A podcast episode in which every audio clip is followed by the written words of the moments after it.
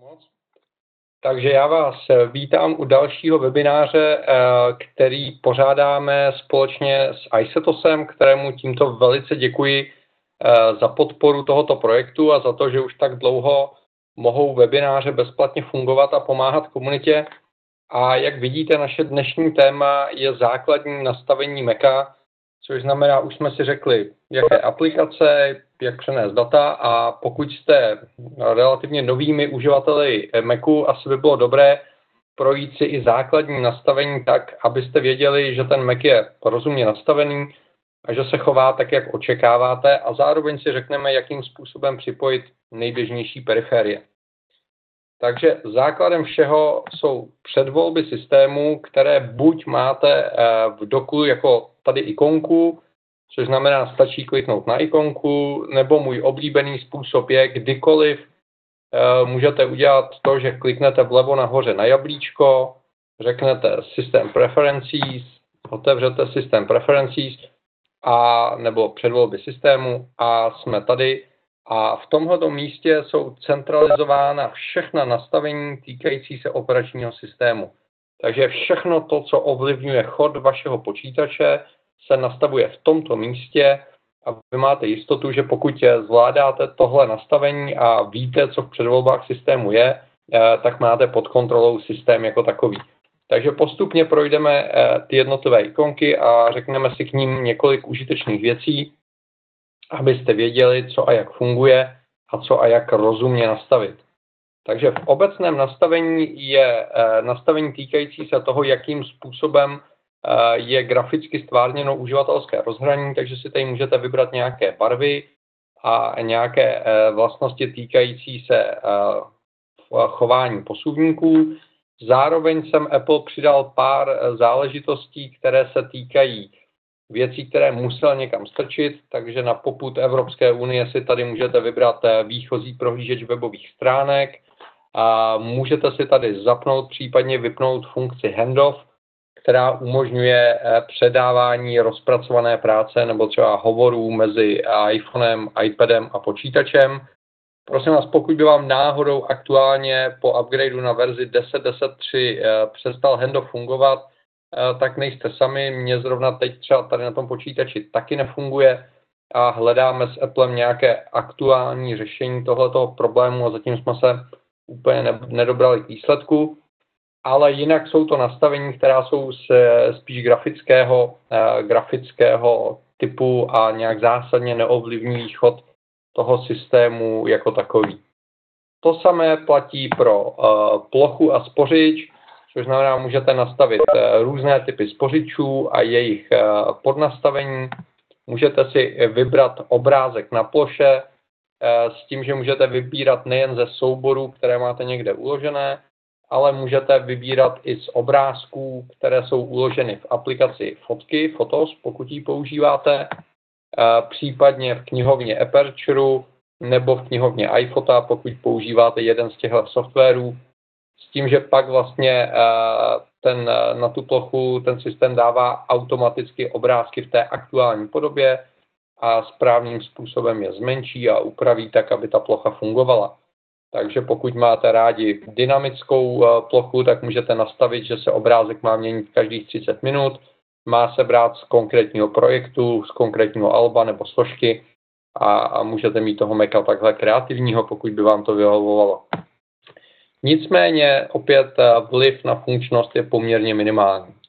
Nastavení doku se týká téhle spodní, standardně spodní lišty, Dock, jak jsme si říkali, slouží k rychlé navigaci k nejčastěji používaným uh, aplikacím.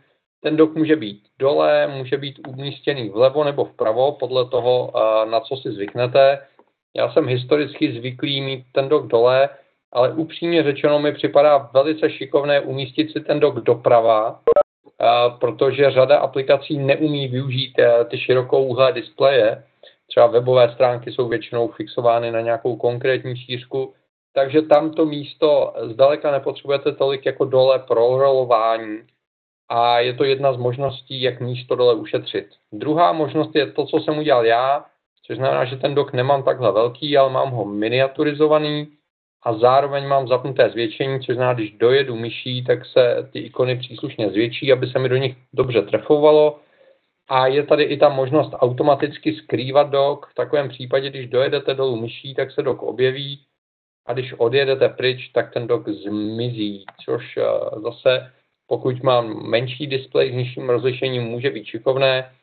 Mně osobně to příliš nevyhovuje, protože pak si občas kliknu v okamžiku, kdy mám pocit, že tam ten dok není a on se zrovna objeví. A trošku mě to znervózňuje, ale je to na každém, komu které nastavení vyhovuje. Mission Control je rychlé ovládání, které dneska asi většina z nás dělá pomocí gest, ale můžete si nastavit i jednotlivé klávesové zkratky. Případně si můžete zapnout aktivní rohy, což znamená, že když vjedu kurzorem myši do jednoho ze čtyř rohů obrazovky, tak nastane nějaká akce, kterou si tady vyberu. A což je věc, kterou zase jsem se nikdy úplně nenaučil používat, protože se mi stávalo, že jsem si ten počítač neúmyslně uspal nebo něco podobného ale třeba u takového 27-palcového iMacu, kde ta plocha je obrovská, rozlišení obrovské, eh, tak eh, tam třeba ty aktivní rohy mohou někomu vyhovovat. Eh, myslím si, že je důležité hlavně vědět, kde jsou z toho důvodu, že si to občas můžete omylem zapnout klávesovou zkratkou, tak abyste věděli, kde ty aktivní rohy zase vypnout a co se to vlastně děje, proč se vlastně ty aplikace přeskupují. Je tady možnost i zapnout nebo vypnout dashboard, což je speciální virtuální obrazovka, na které mohou běžet eh, takové ty rychlé widgety, jako jsou počasí, hodiny, kalkulačka, akcie a podobně. Já jsem tu potřebu nikdy neměl, když ten dashboard vypnete, tak trošičku šetříte baterku a výkon počítače. Eh, byť si upřímně řečeno myslím, že ten rozdíl není eh, moc dramatický, ale vzhledem k tomu, že jsem dashboard nikdy nepoužíval, tak jsem ho vypnul. Tohle byly věci spíš eh, takového eh, designového rázu a není to věc eh, nějak zásadně podstatná.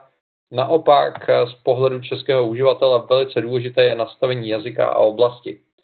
Tady to funguje tak, že v seznamu preferovaných jazyků si přidáte všechny jazyky, které jsou pro vás přijatelné a operační systém se řídí podle jazyka, který je na prvním řádku, takže vidíte, že teď mám zapnutou češtinu a operační systém je opravdu v češtině, což znamená menu a, a všechny věci s tím související. Pokud nějaká aplikace nepodporuje češtinu a zjistí v seznamu, že by měla být češtině, tak použije jazyk, který je druhý na seznamu, což je v mém případě angličtina. A pokud by daná aplikace neexistovala ani v angličtině, tak sáhne po třetím jazyku, v mém případě, a to je Němčina. Takže tímhle tím způsobem můžete říct preferované jazyky, co se týče uživatelského rozhraní operačního systému a zároveň tuhle tu informaci přejímá většina slušně napsaných aplikací. Prosím vás, tohle nic neříká o tom, jakou budu používat klávesnici a případně, jak budou nastaveny ty regionalizované věci.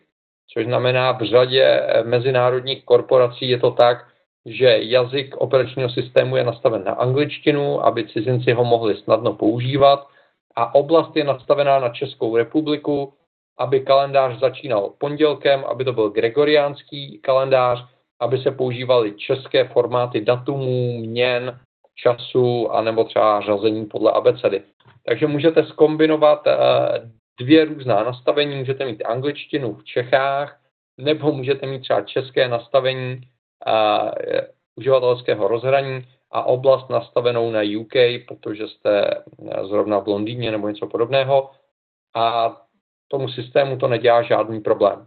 Pokud chci používat víc jazyků zároveň, e, tak v předvolbách klávesnice si pozapínám všechny jazyky tady pomocí plus a minus, které chci na klávesnici mít k dispozici a potom přepínám buď eh, klávesovou zkratkou, eh, kterou si tady můžete najít v tom seznamu, eh, nebo já mám zapnutou kláves, vlaječku ve stavovém řádku, která je tady vpravo nahoře. A tam si velice jednoduše můžu přepnout jazyk podle toho, kterým jazykem zrovna potřebuju v dané aplikaci psát. A podle toho zvoleného jazyka probíhá i, i jazyková korektura, případně automatické opravy, pokud je máte zapnuté. Takže tyhle ty záležitosti jsou docela šikovné. A vidíte, že tady v textu eh, si můžete nadefinovat i autoexpander, zapnout automatické opravy pravopisu. Ehm, pravopis se může řídit automaticky nebo ho můžete nastavit na tvrdo. A ten systém je velice dobře postavený, co se týče podpory eh, multijazyčného používání. Takže to byl jazyk a oblast. Velmi důležité nastavení. Pokud v tom nastavení něco změníte, tak se buď musíte přihlásit a znova odhlásit, a nebo restartovat počítač. Máme tady dotaz od Tomáše. Jsem s ním, prosím vás, pokud máte jakýkoliv dotaz, tak se rovnou ptejte, pište mi ty dotazy do chatu a já na ně budu velice rád reagovat buď bezprostředně, a nebo na konci webináře. Takže Tomáši, pokud máš dotaz, ano. A někdy mi přepisuju slovenské slovo na Němčinu. A jasně, s automatickou korekturou je trošičku problém v tom, že na úrovni operačního systému si něco nastavíte a některé aplikace tohleto nastavení ignorují a nepoužívají korektně tu automatickou korekturu.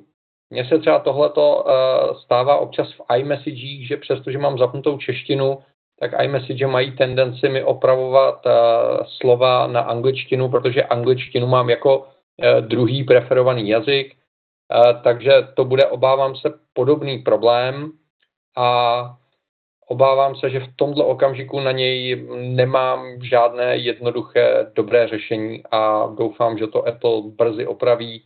Stejně tak jako třeba v iOS 8.3 konečně opravili čtení českých názvů při navigování nebo při komunikaci se Siri. Takže doufejme, že tahle věc eh, se zlepší a bohužel jednoduché řešení teď nemám. Eh, díky za otázku. Eh, další nastavení se týkají zabezpečení. To je věc, která je poměrně důležitá, protože přece jenom v počítači se objevuje čím dál tím víc citlivých osobních dat a je potřeba nějakým způsobem ten počítač zabezpečit. Takže já mám nastaveno, že heslo je požadováno bezprostředně po přechodu do režimu spánku, což znamená, že když zaklapnu počítač a odcházím někam, tak se automaticky zamkne a požaduje zadání hesla v okamžiku, kdy stojí na stole a otevřený, tak tím, že neuspávám s pořičem obrazovku, tak vlastně po mně heslo ne, nepo, nechce a já, když jsem v kanceláři nebo jsem doma, tak nemusím znova zadávat uživatelské heslo po nějaké konkrétní době. Takže to je eh, nastavení, co se týče hesel a potom je tady nastavení toho, eh, jaké aplikace se smějí instalovat. Defaultně je tam dneska tady ta prostřední varianta, kdy bez problému nainstalujete jakoukoliv aplikaci z Mac App Store, protože byla zkontrolována Applem a pokud si stáhnete nějaký instalační balíček z internetu, tak Apple kontroluje, jestli je podepsán platným certifikátem.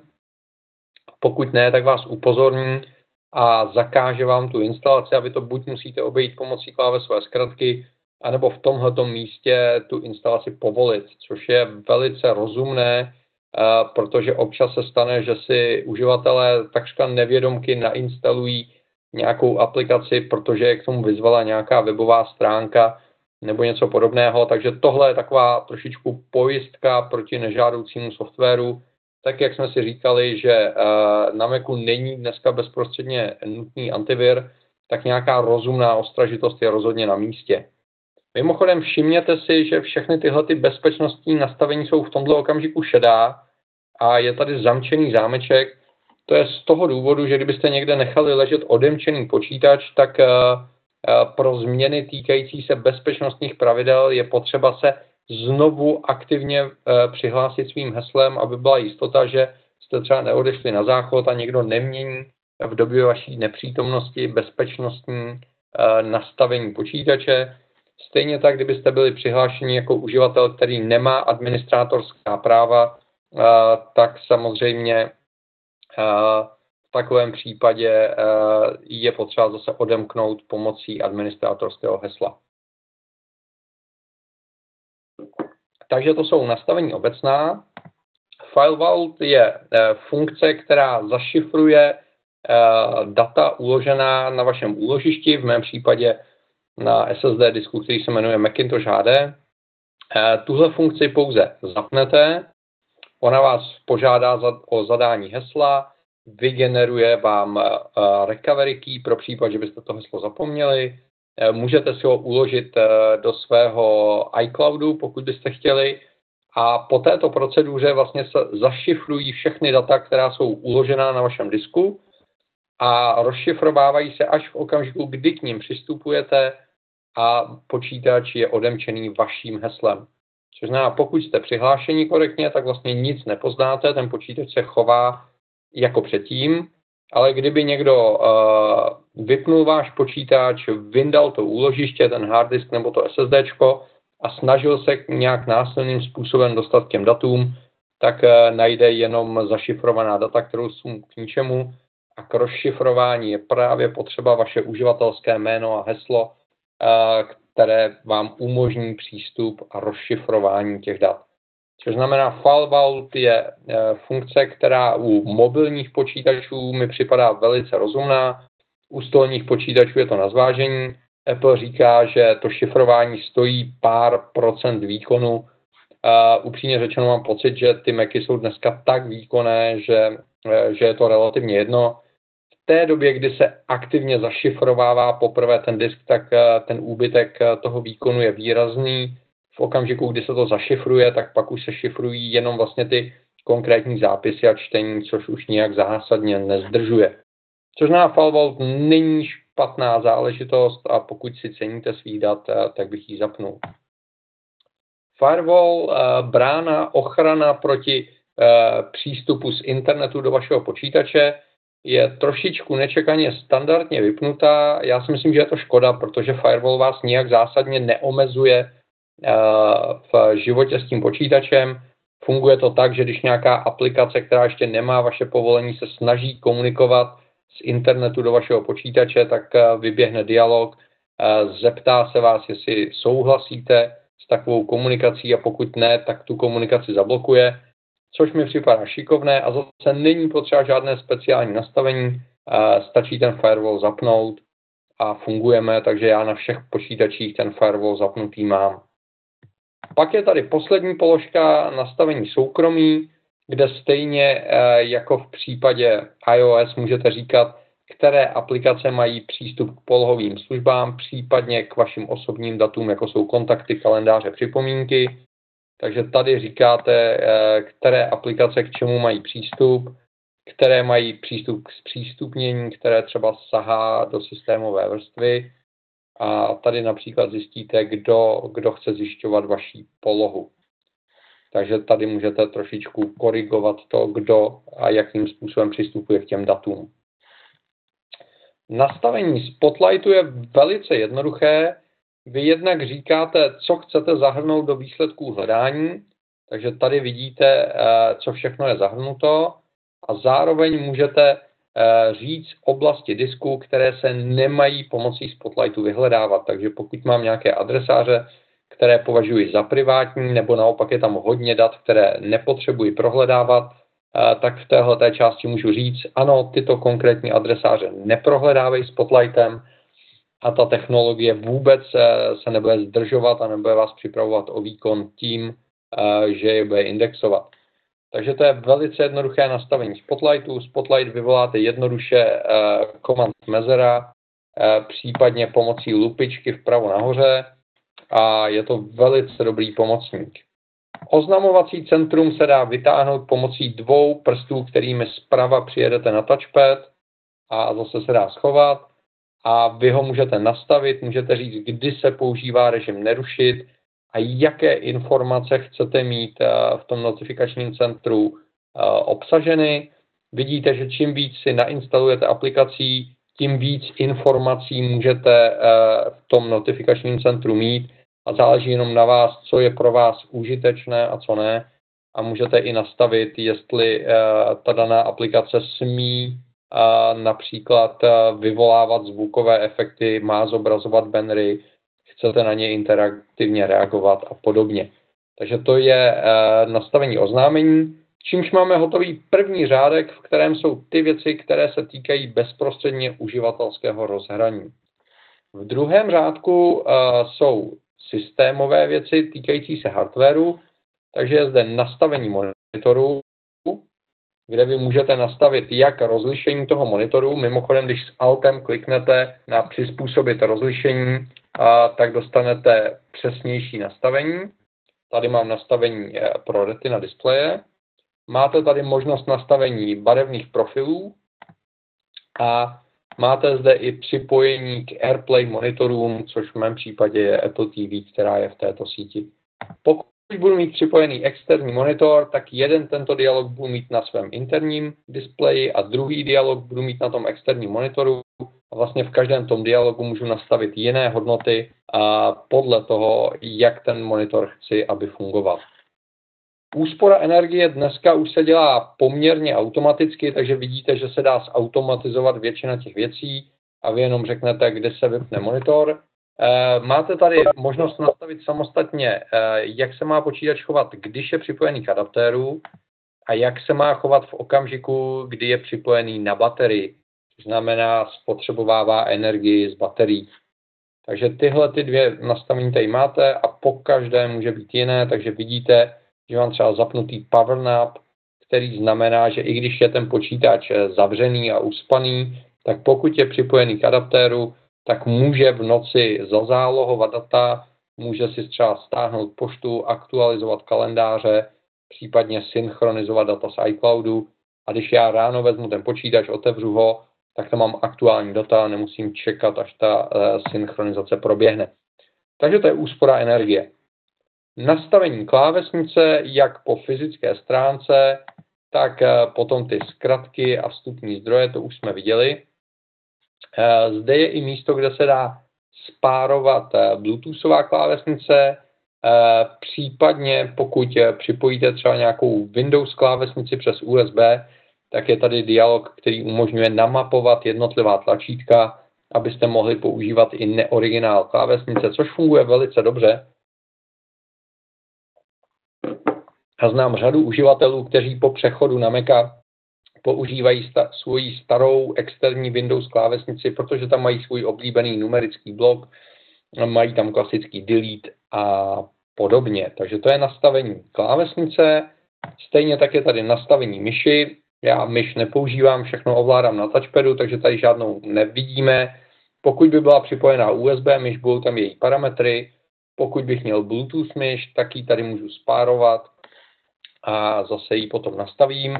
Tím, že používám trackpad, tak tady vidíte nastavení uh, trackpadu, které je velice hezky udělané s tím, že jsou tady videotutoriály, takže já vidím, jak teda přesně mají vypadat uh, ty jednotlivá gesta a můžu nastavit, co teda uh, se má používat, co ne a jakými parametry.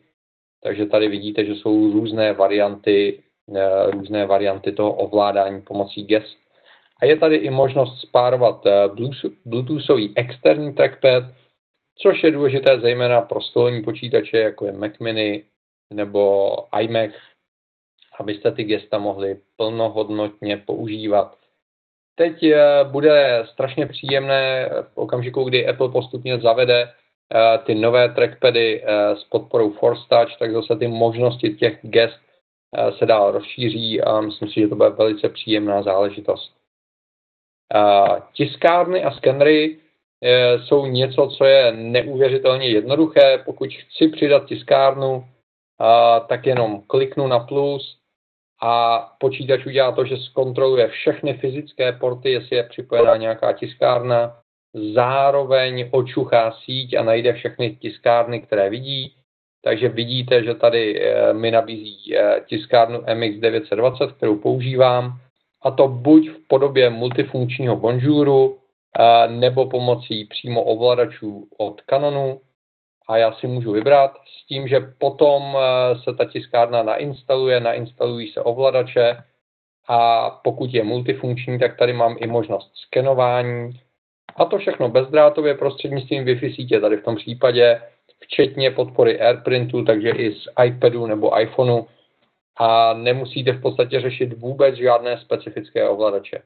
Pokud máte nějakou hodně sofistikovanou barevnou laserovku se spoustou podavačů, obracečů, sešívačů, rozšívačů a podobně, tak pak samozřejmě budete potřebovat speciální drivery, eh, ovladače, které tyhle ty funkce implementují, ale pro takovou tu běžnou činnost vytisknu, naskenuju a podobně většinou vystačíte s těmi systémovými ovladači a nemusíte to nijak zásadně řešit. Nastavení zvuku je možné buď eh, tady odsáď, eh, kde nastavuji vstupy, výstupy, případně nějaké efekty.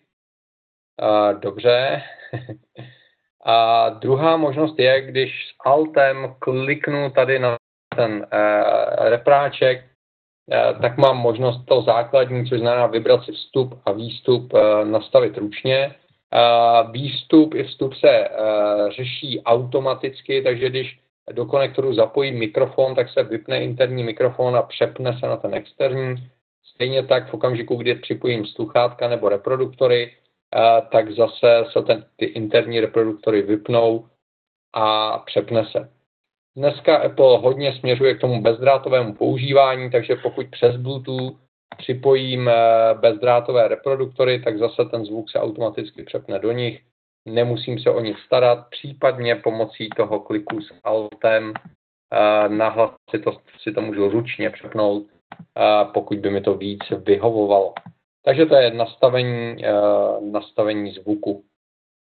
Třetí řádek se týká síťových služeb, takže všechno začíná nastavením iCloudu, protože ten umí přenášet uh, spoustu užitečných informací, dat, synchronizovat a tak dále. O tom už jsme se tady bavili. Takže tady je jenom důležité, abyste měli nastavené stejné Apple ID jako na zařízeních, které chcete, aby se synchronizovaly a v podstatě víc těch nastavení dělat nemusíte. My se příští týden zaměříme na nastavení knihovny fotografií a ukážeme si, která z těch variant co dělá a k čemu je dobrá. Takže tomu se budeme věnovat příště. Internetové účty je velice šikovný pomocník, který mi umožňuje z jednoho místa spravovat přístup eh, k různým účtům, ať už eh, jsou to e-maily, kalendáře, kontakty, exchange servery, sociální sítě a podobně a já tady vyberu účet, zadám, co z něj chci používat a oni centrálně nastaví jednotlivé aplikace, ať už je to ten systémový mail, systémový kalendář, systémové kontakty a já vlastně z jednoho místa můžu spravovat všechny aplikace, kterých se to týká. V tomto ohledu bych doporučil být trošičku střízlivý a používat ty služby normálně a efektivně, takže vidíte, že já sice eh, z nějakých eh, čtyř účtů vybírám e-maily, ale kontakty, kalendáře a další mám jenom na jedné synchronizační službě, aby nedocházelo k nějakým kolizím nebo k tomu, že si omylem část informací zasynchronizují někam a část synchronizují někam jinam. Takže to jsou internetové účty. A potom tady máme rozšíření, což jsou vlastně pluginy, které mohou eh, dneska integrovat do systému. Takže vidíte, že některé aplikace už eh, nabízejí Eh, funkce, které mohu používat, takže já si je zapínám, případně vypínám a potom můžu nastavovat, které akce chci používat a chci je zpřístupňovat v jednotlivých eh, meníčkách. Tohle jsou rozšíření systému, rozšíření Safari, které bývají eh, občas problematická, protože uživatelům se občas podaří chytit nějakou neúplně korektní podobu pluginu, tak prosím vás, když si v Safari kliknete na předvolby a kliknete na rozšíření, tak tady vidíte seznam všeho, co jste si nainstalovali a když to vyberete a řeknete odinstalovat, tak se toho reálně zbavíte. Takže různé takové ty systémy, které vám podsouvají reklamy, měří vaše chování a případně nějak modifikují chování Safari, eh, tady můžete odstranit, pokud si je nějakým omylem nainstalujete nebo pokud nechcete používat rozšíření, tak je tady úplně můžete vypnout. Vidíte, že já používám rozšíření od Evernote a od One Passwordu, které jsou vynikající a mám z nich strašnou radost. Proto to mám zapnuté. Pokud tohle nepoužíváte, tak bych to úplně vypnul a tím si výrazně zjednodušíte život a máte jistotu, že nechytnete nějaký eh, škodlivý potvor, který by vám komplikoval život. Takže to jsou rozšíření. A další nastavení se týká síťových služeb, Takže když sem eh, skočím, tak vidím všechny síťová rozhraní, všechna, omlouvám se, a zeleně jsou označena ta, která jsou funkční a připojená k internetu. Pokud by bylo kolečko žluté, tak to znamená, že sice jsem fyzicky připojen přes to rozhraní, ale nefunguje připojení k internetu. V okamžiku, eh, kdy mám červenou, tak to znamená, že to dané připojení v tomto okamžiku není k dispozici a pro každé z nich můžu nastavit pokročilé a pokud rozumím síťovým technologiím, tak můžu nastavit všechno to, co potřebuji uh, nastavit. Prosím vás, pokud nerozumíte síťovým technologiím, uh, tak do těchto nastavení nechoďte, protože je poměrně snadné uh, to nastavení rozbít a potom se poměrně těžko hledá, kdo co kde špatně nastavil. Nastavení Bluetoothu slouží primárně ke spárování s jednotlivými zařízeními. Vidíte, že bych se mohl spárovat se svojí televizí, to jsem ještě nikdy neskoušel, ale evidentně by to šlo. Apple primárně podporuje periférie, jako jsou klávesnice, myši, reproduktory a podobné věci. Nepodporuje přímé spojení třeba mezi telefonem a počítačem.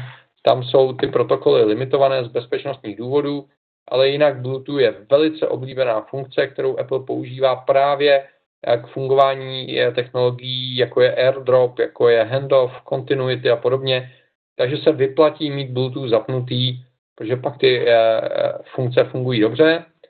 A pak je tady nastavení sdílení, což znamená, můžu sdílet to, co mám, můžu sdílet obrazovku, soubory, tiskárny, připojení k internetu a podobně. Prosím vás, pokud cokoliv z toho nepotřebujete, tak se ujistěte, že je to vypnuté, protože v okamžiku, kdy to zapnete, tak otvíráte nějaká bezpečnostní vrátka do toho systému směrem do internetu a pak hodně záleží na tom, jestli je to nastavené správně, takže vidíte, že já mám standardně vypnuté všechno a zapínám to jenom v okamžiku, kdy to chci reálně používat. Nahoře můžete uh, zadat i jméno uh, uh, toho počítače, které bude vidět uh, v síti, takže uh, já si ho tady mimochodem upravím protože mě štve to staré. OK, takže teď můžete OK, nastavit to jméno. Pod tímhle jménem mě uvidí ostatní uživatelé síti. Perfektní to bylo sdílení a tím jsme vyřešili tu síťovou vrstvu. Pokud byste prosím vás měli jakékoliv dotazy, pište mi je do, do chatu, já za ně budu velice vděčný. A nenechte se zaskočit tím, že na vás hrnu takovou spoustu informací, ale je toho hodně. Jdeme na další řádek, ten se týká práv a uživatelského ovládání.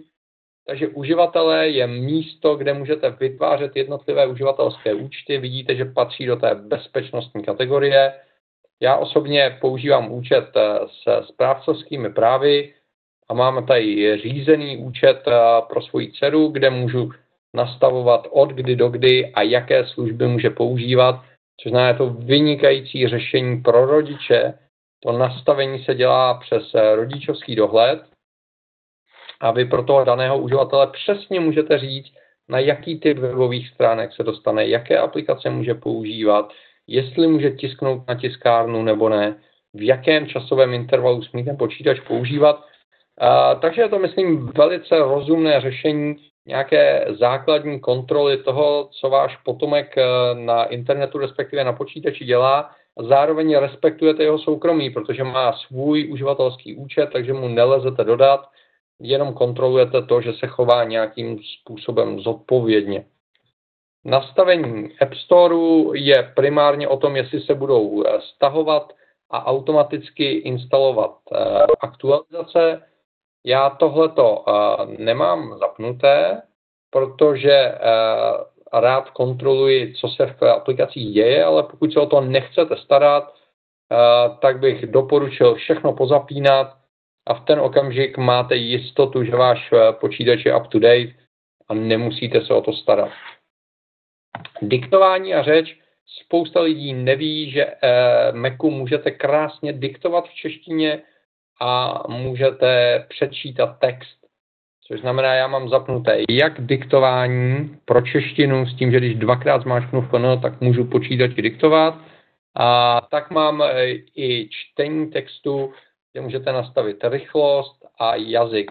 Prosím vás, tady je důležité, abyste měli nastaveného českého mluvčího, pokud chcete přečítat v češtině, protože když si tam nastavíte nějakého anglicky mluvícího elegána, tak vám bude přečítat v angličtině. Takže na to pozor, na to už jsme u několika uh, uživatelů narazili. Uh, mimochodem, diktování a přečítání je samozřejmě jednou z důležitých součástí zpřístupnění, což znamená technologií, které používají lidem s nějakým handicapem nebo s nějakým omezením. A macOS je vynikající systém pro tuhle kategorii lidí, protože je tady spousta nastavení pro lidi se zrakovým eh, handicapem, je tady voice-over, který vlastně umožňuje přečítat ovládání, eh, jsou tady popisy, skryté titulky, zvuky, speciální nastavení klávesnice a myši pro lidi s nějakým motorickým handicapem. Takže pokud byste někoho takového znali nebo jste sami potřebovali pomoc, tak určitě dejte vědět. Je neuvěřitelné, co všechno se tady dá dělat. Pomáhal jsem třeba klience eh, s Parkinsonovou nemocí a byla nadšená, eh, co všechno jí eh, Mac v tomhle slova smyslu umožňoval. Nastavení datumu a času je dneska poměrně jednoduché protože se věci synchronizují přímo z internetu, takže spíše důležité, jakým způsobem se chcete chovat k časovému pásmu, případně jakým způsobem chcete zobrazovat hodiny, ale je to věc, která je poměrně jednoduchá. Startovací disk slouží k tomu, že pokud máte e, třeba pomocí bootcampu na počítači nainstalovaných víc operačních systémů, e, tak můžete říct, který z nich bude startován při příštím restartu počítače. Takže můžete říct, jestli chcete, aby standardně startoval Mac nebo standardně startoval Windows. A když při startu přidržíte Alt, tak si můžete vybrat, pokud byste to chtěli změnit. Takže to je startovací disk. A poslední věc, velice důležitá, je Time Machine, což je automatický systém na zálohování dat. Už jsme o něm taky mluvili v našich webinářích. Eh, vidíte, že v tomto okamžiku mám nejstarší zálohu eh, z července 2014, takže mám eh, skoro roční zálohu a naposled se zálohovalo před nějakými 20 minutami, aniž bych se o cokoliv staral, data se zálohují do time kapsule a už mnohokrát, mnohokrát mi tato technologie zachránila moje data. Takže tohle jsou standardní předvolby, a potom v tom posledním řádku můžou být nastavení systémových aplikací, které, které se doinstalovávají do systému. Vidíte, že já tady mám jenom Flash Player. Mám tady dotaz od Jaromíra, děkuji za něj. Lze Time Machine používat i vzdáleně? Nejde, Time Machine je limitována z bezpečnostních důvodů na příslušný segment počítačové sítě, což znamená na tu Wi-Fi nebo na ten drát, kterému jste eh, připojeni. Takže připojování k Time Machine je řešeno eh, lokálně. Viděl jsem několik návodů, jak eh, tuhle záležitost obejít a vlastně přesvědčit systém, že vzdálený disk je vlastně lokální, ale není to úplně triviální záležitost a samozřejmě pokud takovéhle věci děláte, tak si trošičku zahráváte s tím, jestli to všechno bude korektně fungovat Eh, takže eh, já zálohuji lokálně a mám s tím vynikající zkušenost a vřele doporučuji každému. Zálohujte, zálohujte a zálohujte, protože zálohovat až v okamžiku, kdy ztratíte data, už je bohužel pozdě. Je tady otázka, jestli lze nastavit volbu operačního systému při startu počítače, aniž bych musel držet klávesu Alt standardně to systém neumožňuje, ale když trošičku zagooglíte, tak je několik softwarových řešení, které tohleto umějí obejít a umějí donutit firmware, aby vám tuhle tu možnost dal. Já jsem s nimi e, experimentoval, ale už asi tři čtvrtě roku žádný e, jiný operační systém než macOS nemám, takže se přiznám, že v tomhle okamžiku si nespomenu, jak se ten software jmenoval, ale kdybyste ho nemohli najít, tak mi napište e-mail a já to někde dohledám a pošlu vám odkaz. Tak, perfektní, to je to, co jsem s vámi chtěl dneska probrat. Pokud máte nějaké dotazy, jsem s nimi, já se strašně rád pokusím odpovědět. Byť dneska zatím ta úspěšnost nebyla tak velká, protože na některé chyby v systému bohužel zatím řešení není A tak to vypadá, že v tomto okamžiku nemáme další dotazy. Tak já vám velice děkuji za pozornost, budu se příště těšit u tématu knihovny fotografií na iCloudu, na kterou potom navážeme webinářem o aplikaci fotky, takže to bude věc, na kterou se osobně těším. A máme tady ještě dotaz, jestli je potřeba mít nainstalovaný Flash Player. No, záleží na tom, jakým způsobem chcete pracovat s webem. Upřímně řečeno, technologie Flashe už je dneska poměrně na ústupu. Většina serverů postupně přechází na nějaké jiné technologie. Já, protože tohle to nechci řešit a nechci mít problémy s kompatibilitou, tak Flash Player mám nainstalovaný. A potom je tady další dotaz, jestli Flash nespomaluje Maca. No, Flash samozřejmě zpomaluje Maca v okamžiku, kdy něco dělá, což si Apple velice dobře uvědomuje, takže když třeba používáte Safari jako já, a, tak Flash Player je uspaný a až když kliknu na, na dané video nebo na danou reklamu a řeknu ano, tohle chci přehrát, a, tak se ten plugin aktivuje a přehrává. Takže v tomhle ohledu a, to není nějak tragické a a já bych se Flash Playeru moc nebál, pokud ho budete rozumně používat a budete ho aktualizovat. A, mám tady dotaz na MacKeeper. A, já si myslím, že MacKeeper je minimálně trojský kůň, možná je to spíš nějaký malware, rozhodně bych ho neinstaloval, protože ten software je velice podezřelý, nikdo úplně přesně neví, co dělá a vzhledem k tomu, kolik má placené reklamy a na jak divných místech, tak bych s ním rozhodně neexperimentoval. A když jsem viděl, jak je náročné ho odinstalovat, tak rozhodně MacKeeper a Clean My Mac a podobné softwary patří do kategorie věcí, kterým bych se vyhnul velkým obloukem.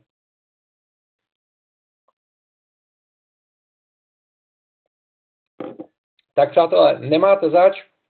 Já vám moc děkuji za dotazy, jsem rád, že jsme to udělali tentokrát trošičku eh, interaktivnější, což je super a budu se příště těšit na shledanou. Mějte se.